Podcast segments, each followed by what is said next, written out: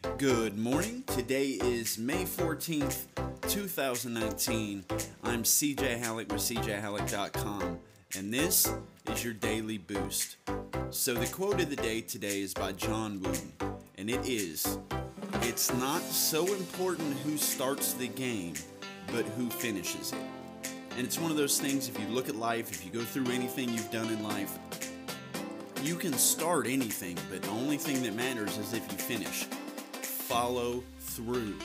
The execution and making sure that you follow through is the most important thing in life, so just remember that. Be great, stay boosted. We'll see y'all tomorrow. This episode brought to you by Stay Boosted, your one stop shop for all your motivational swag, shirts, and accessories. Visit Stay Boosted today at stayboosted.com. Be great and stay boosted.